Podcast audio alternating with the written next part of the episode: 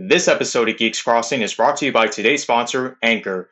Ever wanted to start a podcast but can't find the right platform to work with? Don't worry, Anchor has you covered. Anchor is a free audio app that allows you to record a podcast on any device no matter where you are. Anchor includes an editing feature that allows you to customize your podcast, whether it be on your computer or mobile device, so you can easily omit any errors or unnecessary parts. Anchor also allows you to distribute your podcast to other platforms like Spotify, Apple Podcasts, or even Google Podcasts, which is amazing. Did I mention the part about making money? No? Well, you could be earning money every time someone listens to your podcast with no minimum listenership. If that's not the easiest way to make a podcast, I don't know what is. Download the free Anchor app or go to anchor.fm to get started today. Hello, everybody, and welcome to a new Geeks Crossing mini-series. My name is Matt, and as you may or may not know, I'm sort of all over the place with the things that I really love. I'm a geek for animation, certain video games, the MCU, Star Wars, Dungeons and Dragons, literature, history, and even biology to a certain extent. I've always loved animals.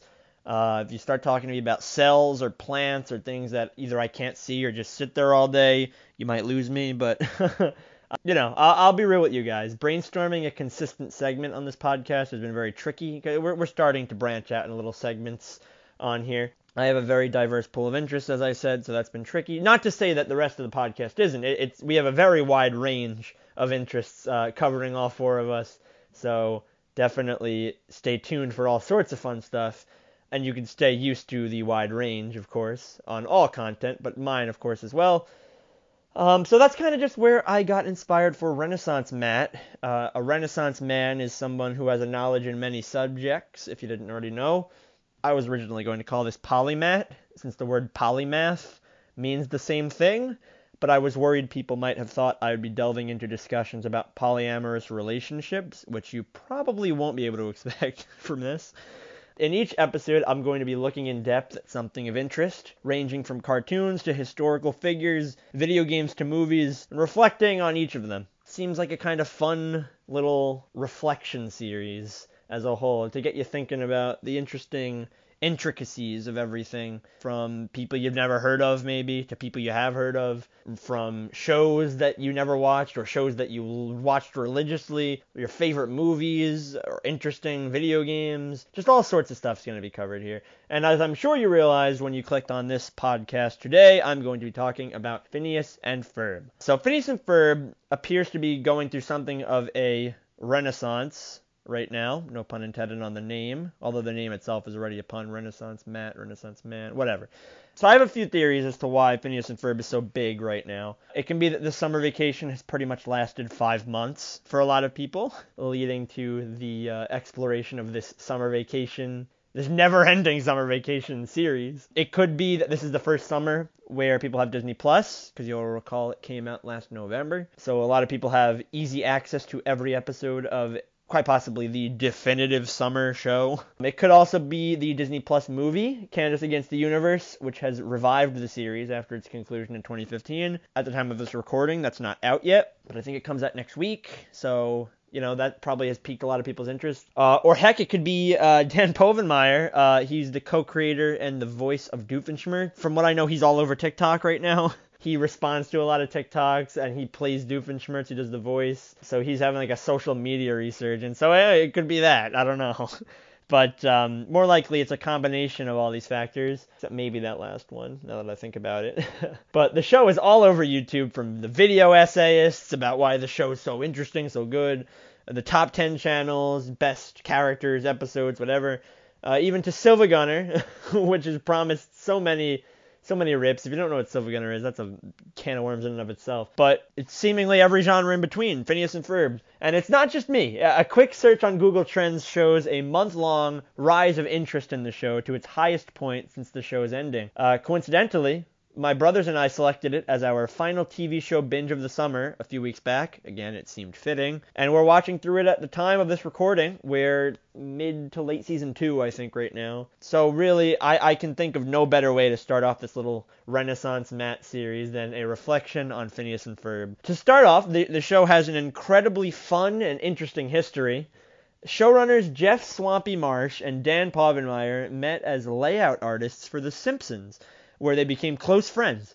And they later found themselves together once again on a different network, working for Rocko's Modern Life, where they really discovered their passion for working together. I believe the episode they wrote had a lot of songs in it, which kind of foreshadowing a little bit. But they discovered that they really just had a nice system, a symbiotic relationship for working together, and they began to come up with this idea for a show. And this is all the way back in the 90s, mind you. For those who don't know, Phineas and Ferb aired, I think, 2007, 2000, 2006, 2008, that area. I want to say 2007. So Dan first came up with the idea for Phineas's design while doodling on a napkin at a restaurant with some supplied crayons. Like one of those restaurants, I think, where the tablecloth is paper and there's crayons. He has that doodle framed in his office to this day.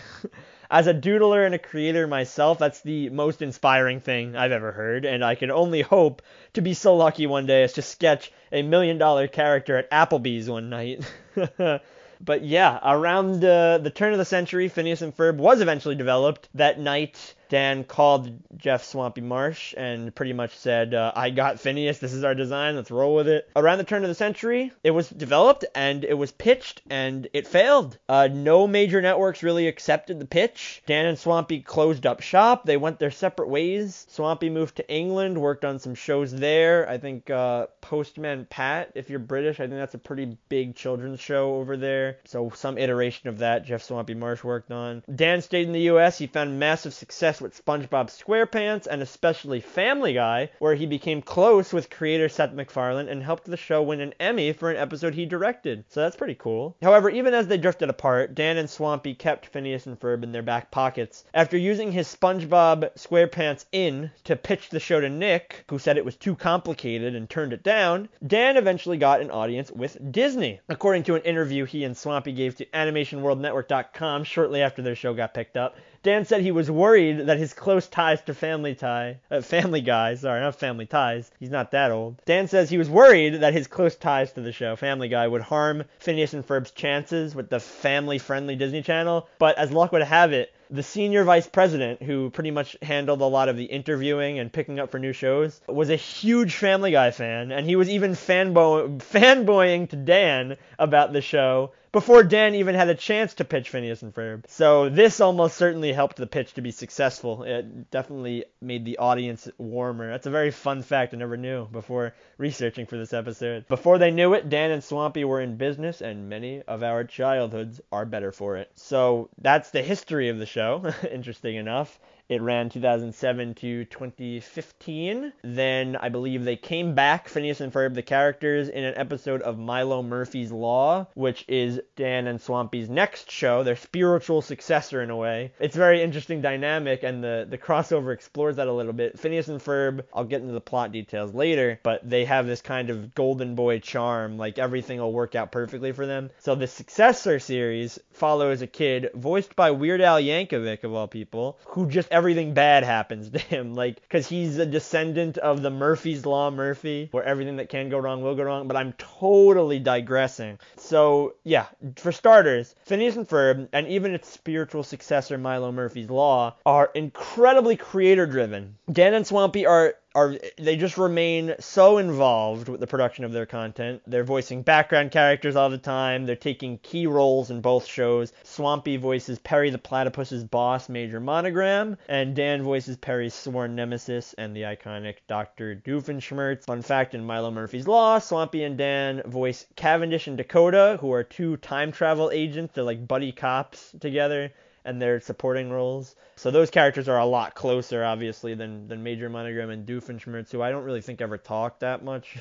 but pretty funny that it's the two of them. I'm generally of the opinion that it doesn't get much better than creator driven content. You get to have the conceivers and developers of an idea in the steering wheel the whole time. They make sure that they get to explore the stories and the characters that they want to at their own pace it's really just fantastic setup. Creator driven content has given us such gems as Gravity Falls and Avatar The Last Airbender, so I just find it definitely the way to go with storytelling. Trying to think if there's an example of a show that really doesn't have it. I guess SpongeBob, after like one of the earlier seasons when Stephen Hillenburg left and it was kind of just whatever, but I understand that a lot of it was people close to Stephen Hillenburg were running it, so it wasn't really like network run, but Nowadays, I think it is. It, it's whatever. I mean, that's an example of a show that's not creator driven. I think creator driven content's incredibly important. I think if you look back at my top 10 best cartoons list uh, um, of the 2010s, I want to say that most of them, if not all of them, are probably creator driven. That's what took me away. That's why BFDI got on there because that's just, uh, again, I digress, but Phineas and Ferb being creator driven makes it just so great. But I would argue when comparing the show to Gravity Falls and Avatar The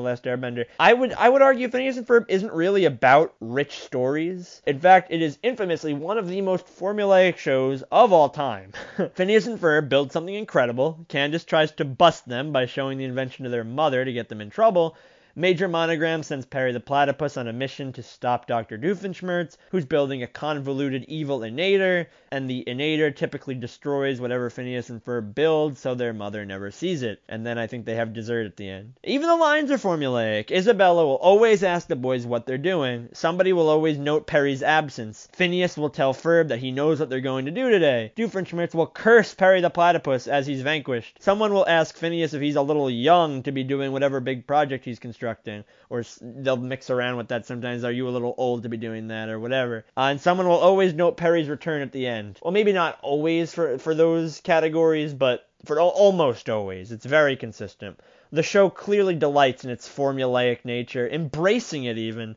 So add all these repetitive plots for more than 211 minute episodes, pepper in the occasional change to the status quo or different turn of events every now and then, and you've got Phineas and Ferb. And on paper, that should make the show an absolute eye roll. The same thing over and over for or more than 200 episodes. But maybe it's the clever and funny writing or the lovable characters, or heck, maybe the formulaic concept just really works because this show was and is one of the best childhood shows there is. I mean, SpongeBob's on there too, but but Phineas and Ferb just takes the cake. It kind of just reminds you of being a kid at surface level, dreaming up the craziest roller coaster imaginable, or wondering what life would be like if you had robot copycats that could do your work for you. Just all that those little childhood thoughts explored on uh, an actual television. And the wide array of characters, of course, also adds to the comfort of the formulaic setup. You have Phineas and Ferb who balance this sort of goody two shoes, nothing ever goes wrong attitude with genuinely likable personalities. Candace is consistently funny, of course, a borderline crazy person who's just dead set on making sure Phineas and Ferb get in trouble for whatever they're doing. Then Dr. Doofenshmirtz and by extension Perry have this iconic dynamic that many of us still remember even without rewatching a single minute of Phineas and Ferb. Add in a bunch of side characters, including the boys' family and friends, Candace's friends, Doofenshmirtz's family, his rival villains, Perry's agency, and you've got a very deeply thought out show for such a simple and silly concept. Uh, episodes in, you'll find characters interacting with each other who've never interacted before, and it's just, they really love playing around with the formulaic nature that they establish. And that's not even mentioning another aspect of what makes Phineas and Ferb so famous it's music. Starting around the second or third episode, the show started including a new song or musical number in every single episode. And a lot of episodes have more than one. Like a, like a good portion, I think the Christmas special, the roller coaster musical. They'll have like five or six songs, probably even more than that now that I think about it. Add that all up, you've got over 250 original songs, each in its own style, often parodying other genres of music. Like, like they've parodied country, they've parodied theater music, they've done rap, they've done uh, like ABBA, like pop.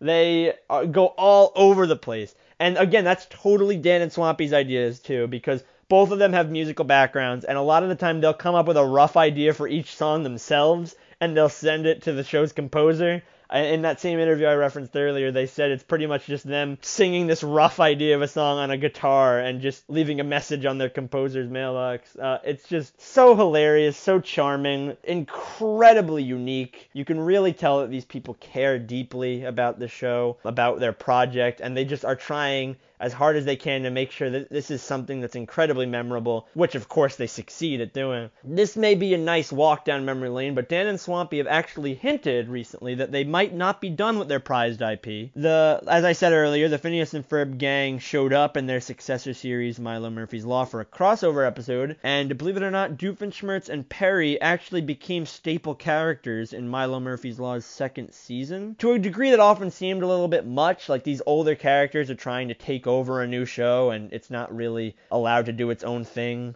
Um, but I'm sure it was an attempt to drum up more views. I don't think Milo Murphy's Law was terribly successful on that front with its first season, but who knows? Might have just been Dan and Swampy trying to have a little fun, throwing in Doof. I loved Doof was my favorite character in the show, uh, so more Doof the merrier, I guess. But it does get a little much. Anyway, uh, Milo Murphy's Law has been postponed indefinitely, sort of, not renewed for a third season kind of a shame. Disney did that to Wander Over Yonder too, but they were way more public about it. They were like, okay, heads up, creators of Wander Over Yonder, Craig McCracken, whatever, you're not getting another season. Wrap it up. At the very least, they, I don't actually, I, I think they did that. But if not, they were public and they said, yeah, this show's not getting a third season. With Milo Murphy's Law, they kind of haven't told them.